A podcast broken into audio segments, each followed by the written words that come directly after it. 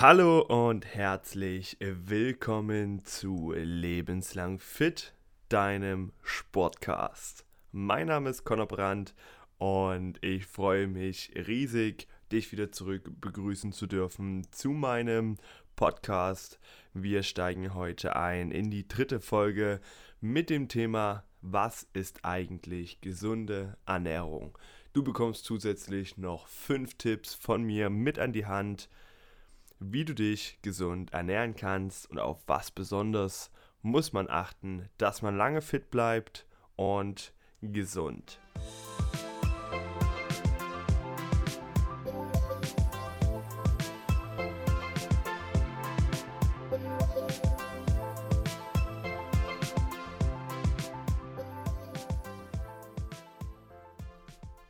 Wir beginnen erstmal mit der Klärung der Frage, wieso das überhaupt ein präsentes und wichtiges Thema ist.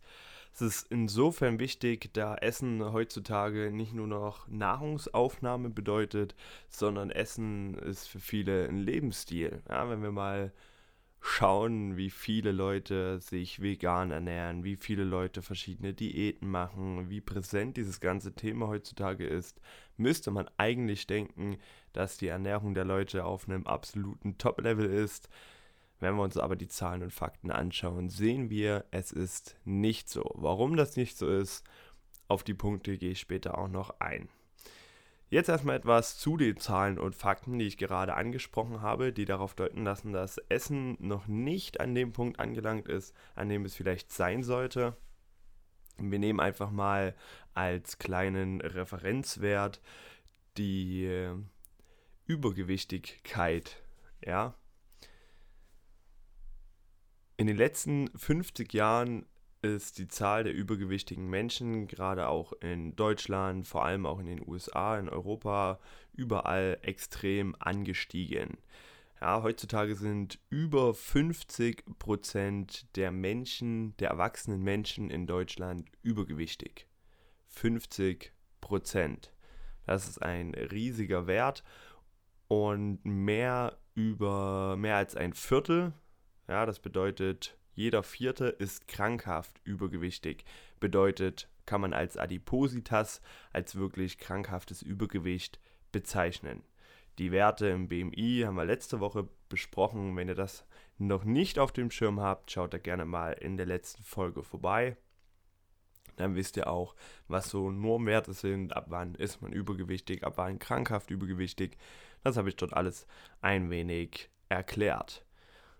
Das waren jetzt die Zahlen für die Erwachsenen und die Zahlen der Kinder, die sind von 1985 bis 1999, da waren so Referenzwerte, die man hatte. Wenn man die mit heute vergleicht, ist das Übergewicht auch bei den Kindern, bei den bis 18-Jährigen um ca. 50% angestiegen.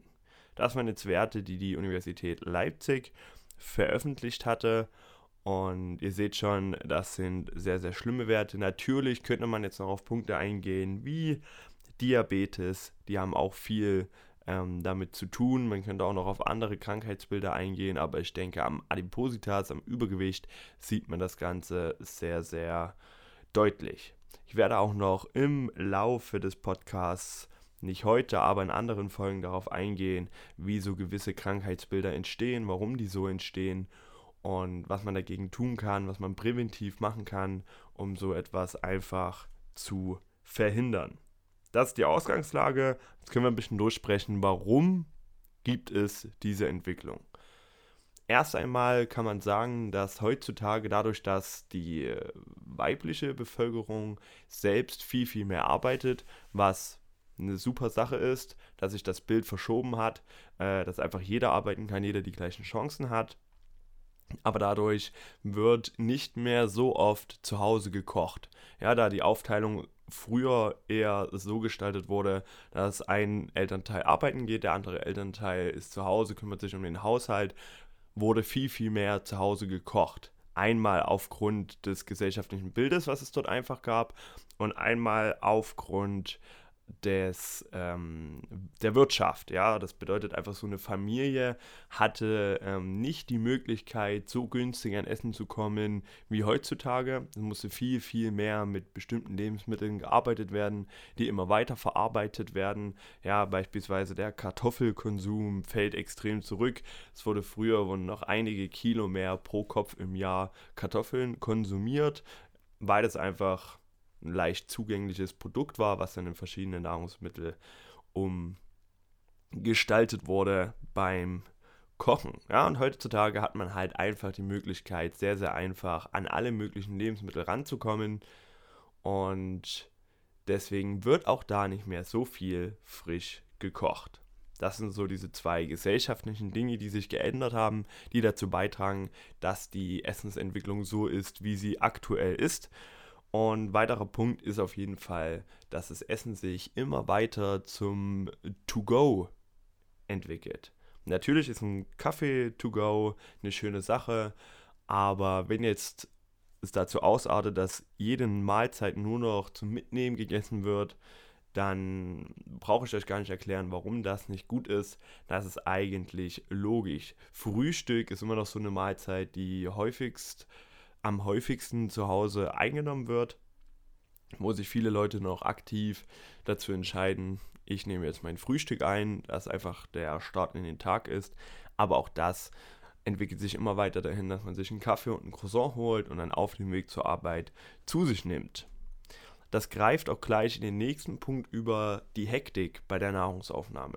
Ja, es gibt nur noch schnell, ich bin im Büro, ich habe nur ganz schnell Zeit, 20 Minuten, um mir irgendwas zu essen zu holen. Ich muss danach weiter in die Besprechung. Es wird sich keine Zeit genommen, um aktiv zu essen. Liegt nicht daran, dass alle zu viel Druck bekommen, dass alle zu wenig Zeit haben. Es liegt einfach daran, dass die Leute sich zu wenig Zeit nehmen. Das Zeitmanagement nicht so gestalten, dass man auch seine Pausen und seine Zeiten sich einräumen kann, um ordentlich und in Ruhe zu essen. Ja, kannst dich ja selbst mal fragen, wann du das letzte Mal aktiv dich hingesetzt hast, die Gedanken über dein Essen vorher gemacht hast, dir zu essen gekocht hast, dich hingesetzt hast und dir wirklich Zeit gelassen hast, gegessen, ohne nebenbei was zu schauen, ohne nebenbei auf dem Handy zu spielen, ohne nebenbei über die Arbeit nachzudenken, sondern einfach nur gegessen hast und dich ein bisschen auf dich selbst konzentriert hast. Das wird bei dir genauso lange her sein wie bei mir. Auch ich bin davon nicht verschont, dass man immer schneller, immer hektischer wird. Aber ich versuche mich da ganz, ganz oft einfach wieder darauf zu besinnen, dass es wichtig ist, sein Essen in Ruhe aufzunehmen. Nächster Punkt, der sich verändert hat, was ich vorhin schon so ein bisschen angesprochen habe, ist das erhöhte Konsumieren von Fertigprodukten. Ja, natürlich ist es einfacher, sich sein Essen einfach fertig in die Mikrowelle zu stellen für 10 Minuten und es dann zu essen, als sich hinzustellen und zu kochen.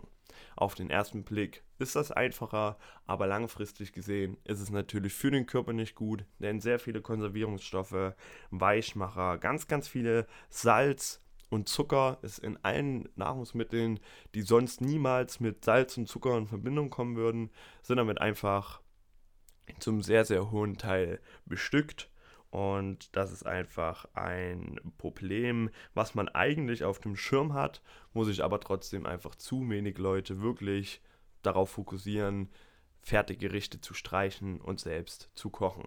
Ihr seht schon, dieses Selbstkochen ist ein großer, großer Punkt, da gehen wir später auch nochmal genauer darauf ein. Das soziale Umfeld hat auch Einfluss auf Übergewicht, hat auch Einfluss auf Ernährungsformen. Gibt Studien, die beweisen, dass gerade Kinder aus sozial eher benachteiligten Schichten eher dazu neigen, übergewichtig zu werden, eher dazu neigen, eine ungesunde Ernährung zu erhalten. Könnte man auf die Bildung eventuell zurückführen oder allgemein auf die Aufklärung, ja, und da auch wieder auf das Geld. Denn ganz, ganz oft höre ich als Ausrede, wenn ich mich gesund ernähre, ist das Ganze ja viel, viel teurer. Das ist so ein riesen Mythos, der existiert. Das werde ich später nochmal genauer angehen, das Thema, und werde dann noch einmal meine Meinung zu sagen.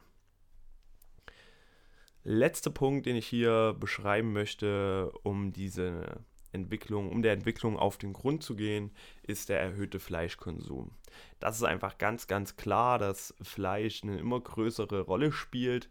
Das sehen wir einmal anhand der Zahlen, wie viele Nutztiere es gibt. Das sieht man anhand der Zahlen, wie viel mehr Hektar gebraucht werden, um Getreide anzupflanzen. Und zwar nicht, weil wir viel Gemüse brauchen, sondern weil wir eben die Nutztiere ernähren müssen.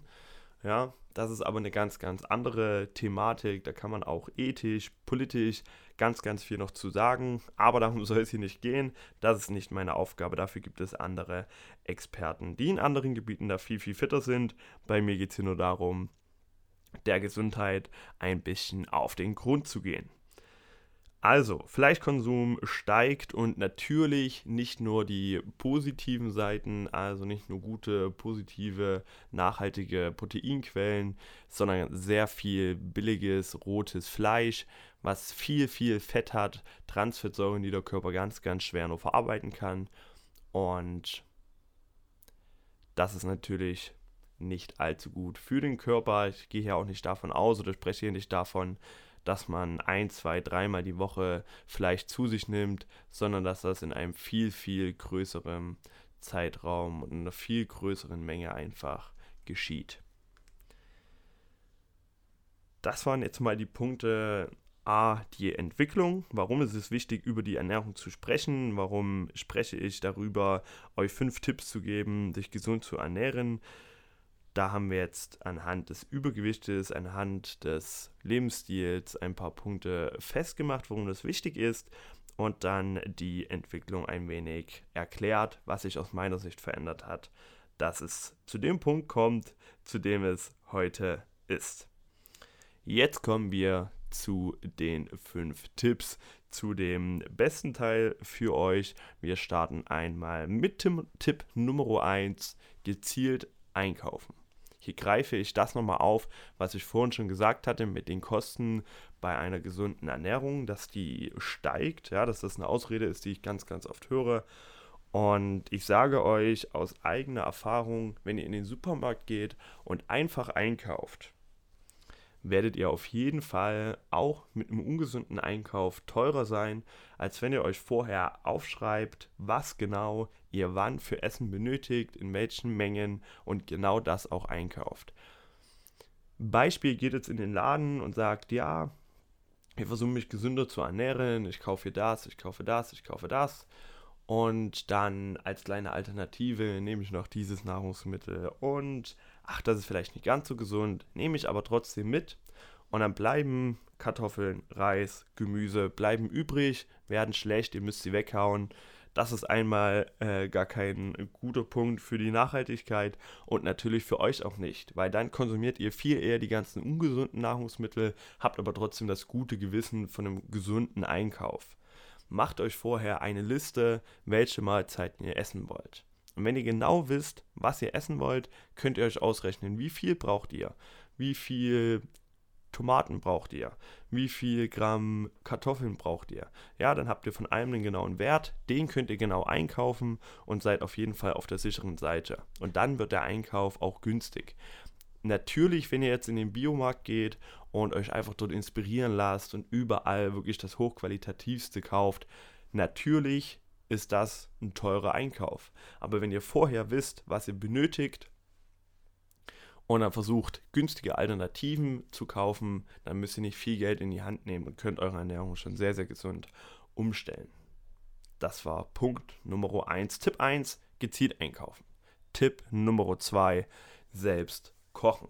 Das haben wir jetzt schon ganz, ganz viel besprochen in den vergangenen Minuten des Podcasts, dass Selbstkochen wichtig ist, ja, schaut einfach, dass ihr mindestens 2 Mahlzeiten am Tag wirklich selbst kocht, Frühstück, Mittag oder Frühstück, Abendbrot, im besten Fall alles selbst kochen und da seid ihr auf jeden Fall auf der sicheren Seite, denn ihr wisst, was ist genau in meinem Essen.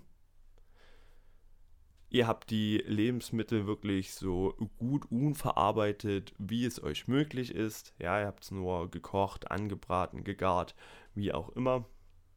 Und Ihr wisst auch, dass ihr vorher die Menge euch aussuchen könnt, die ihr wirklich esst. Ihr müsst nicht unendlich viel Essen wegwerfen.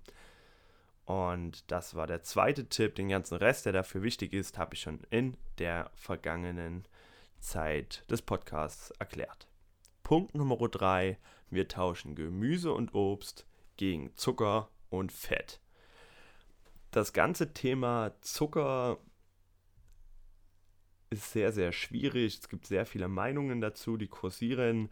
Auch auf die ganzen einzelnen Nährstoffe werde ich später nochmal eingehen in verschiedenen Folgen, werde etwas zu Fetten, zu Kohlenhydraten, zu Proteinen sagen, werde dort nochmal alles genauer erklären. Aber jetzt im Groben, im leicht umrissenen kann man sagen, dass Zucker euren Insulinspiegel immer steigen lässt, wenn ihr ihn zu euch nehmt, dass es wichtig ist, mit was ihr den Zucker zu euch nehmt. Ja, wenn man jetzt mal Zucker und Fructose ein bisschen zusammennimmt, habt ihr ja in einem Apfel natürlich auch Fructose, aber ihr nehmt ja immer Ballaststoffe mit auf. Ihr habt sehr, sehr viele positive Faktoren und dann ist es auch nicht so negativ, Zucker zu euch zu nehmen.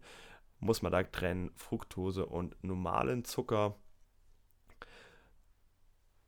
Und es wird davon ausgegangen, also die WHO, die World Health Organization, sagt, dass nicht mehr als 5% eurer Tageskalorienaufnahme von Zucker kommen sollte. Ja, das entspricht ungefähr 25 Gramm, wenn man jetzt mal, ich glaube, 2500 Kalorien zu sich nimmt, nagelt mich darauf jetzt nicht fest. Wenn man mehr zu sich nimmt, hat man natürlich auch einen höheren Spielraum. Allgemein kann man einfach sagen, achtet darauf, dass ihr nicht zu viel Zucker zu euch nehmt. Ja, und ihr kennt die Lebensmittel, die ihr esst, wo viel Zucker drin sind und die einfach streichen. Nächster Punkt, das Fett, ja, was ich angesprochen habe. Auch hier könnte man einiges an Lebensmitteln streichen. Es kommt auch ein bisschen auf die Fettquelle darauf an. Wenn ihr jetzt anbratet, ja, wenn ihr euer Fleisch anbratet, benutzt Kokosfett. Kokosfett ist das einzige Fett, was beim Erhitzen keine Transfettsäuren bildet. Das bedeutet, Transfettsäuren sind Fettsäuren, die der Körper extrem schwer oder gar nicht verarbeiten kann. Und wenn ihr die zu euch führt, werden die direkt, leicht und einfach gesagt, auf die Hüfte gehen und werden euch kleine Fettpölsterchen geben. Deswegen darauf achten, dass ihr immer gesunde Fette, ausgewogene Fette, wie zum Beispiel von Fisch, wie zum Beispiel von gutem Öl, wo wir Omega-6, Omega-9-Fettsäuren mit dabei haben. Aber das ist auch was, was schon viel kommuniziert wird, wo die Aufklärung immer besser wird. Viele Menschen wissen das, viele Menschen versuchen sich in der Richtung schon etwas zusammenzureißen und nicht allzu viel Fett zu sich zu nehmen. Auch da wisst ihr, welche Lebensmittel haben viel Fett. Und die könnt ihr dann auch streichen oder eben ersetzen. Ich habe ja gesagt, Gemüse und Obst statt Zucker und Fett. Ja, jetzt haben wir mal Zucker und Fett ein bisschen besprochen. Gemüse und Obst, da muss ich nicht sagen, warum das gut ist, aufgrund von Ballaststoffen, von Vitaminen. Da gibt es noch so viel mehr. Auch das werde ich noch mal in einer einzelnen Folge besprechen. Was wichtig für euren Körper ist und hierbei wirklich darauf achten, dass ihr mindestens zweimal am Tag Gemüse und zweimal am Tag Obst zu euch nehmt, aus verschiedenen Quellen.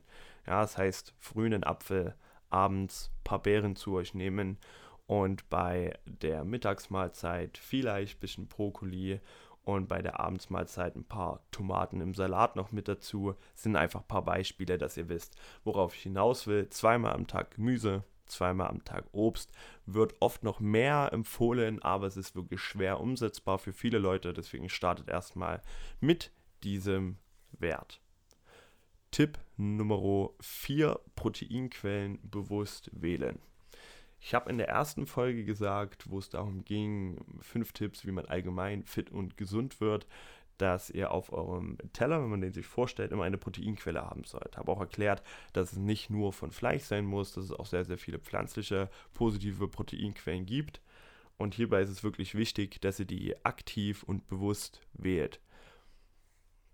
Was meine ich damit? Ich meine damit, dass nicht Fleisch gleich Fleisch ist. Dass jetzt ein Rindersteak nie so hochwertig sein kann wie eine gute Quelle von einem Fisch. Oder weißes Fleisch, ja, beispielsweise Hähnchen. Das ist immer besser für euch, weil es einfach weniger Fett hat, als es jetzt rotes Fleisch hat. Da einfach ein bisschen unterscheiden und eure Proteinquelle bewusst wählen. Ich bin jetzt nur aufs Fleisch eingegangen, Am besten wären hier natürlich auch wieder pflanzliche Proteinquellen. Da gehen wir von Hülsenfrüchten aus, von Nüssen, hier mal ungesalzene Nüsse natürlich nehmen und viele, viele weitere Erbsen, Linsen, ja, die haben alle gute Proteinquellen. Lest euch da ein oder hört weiter den Podcast in den nächsten Folgen. Gibt es auch noch zu den einzelnen Nährstoffen genauere Folgen. Dann kommen wir zum letzten Punkt oder zum letzten Tipp und der ist Wasser trinken.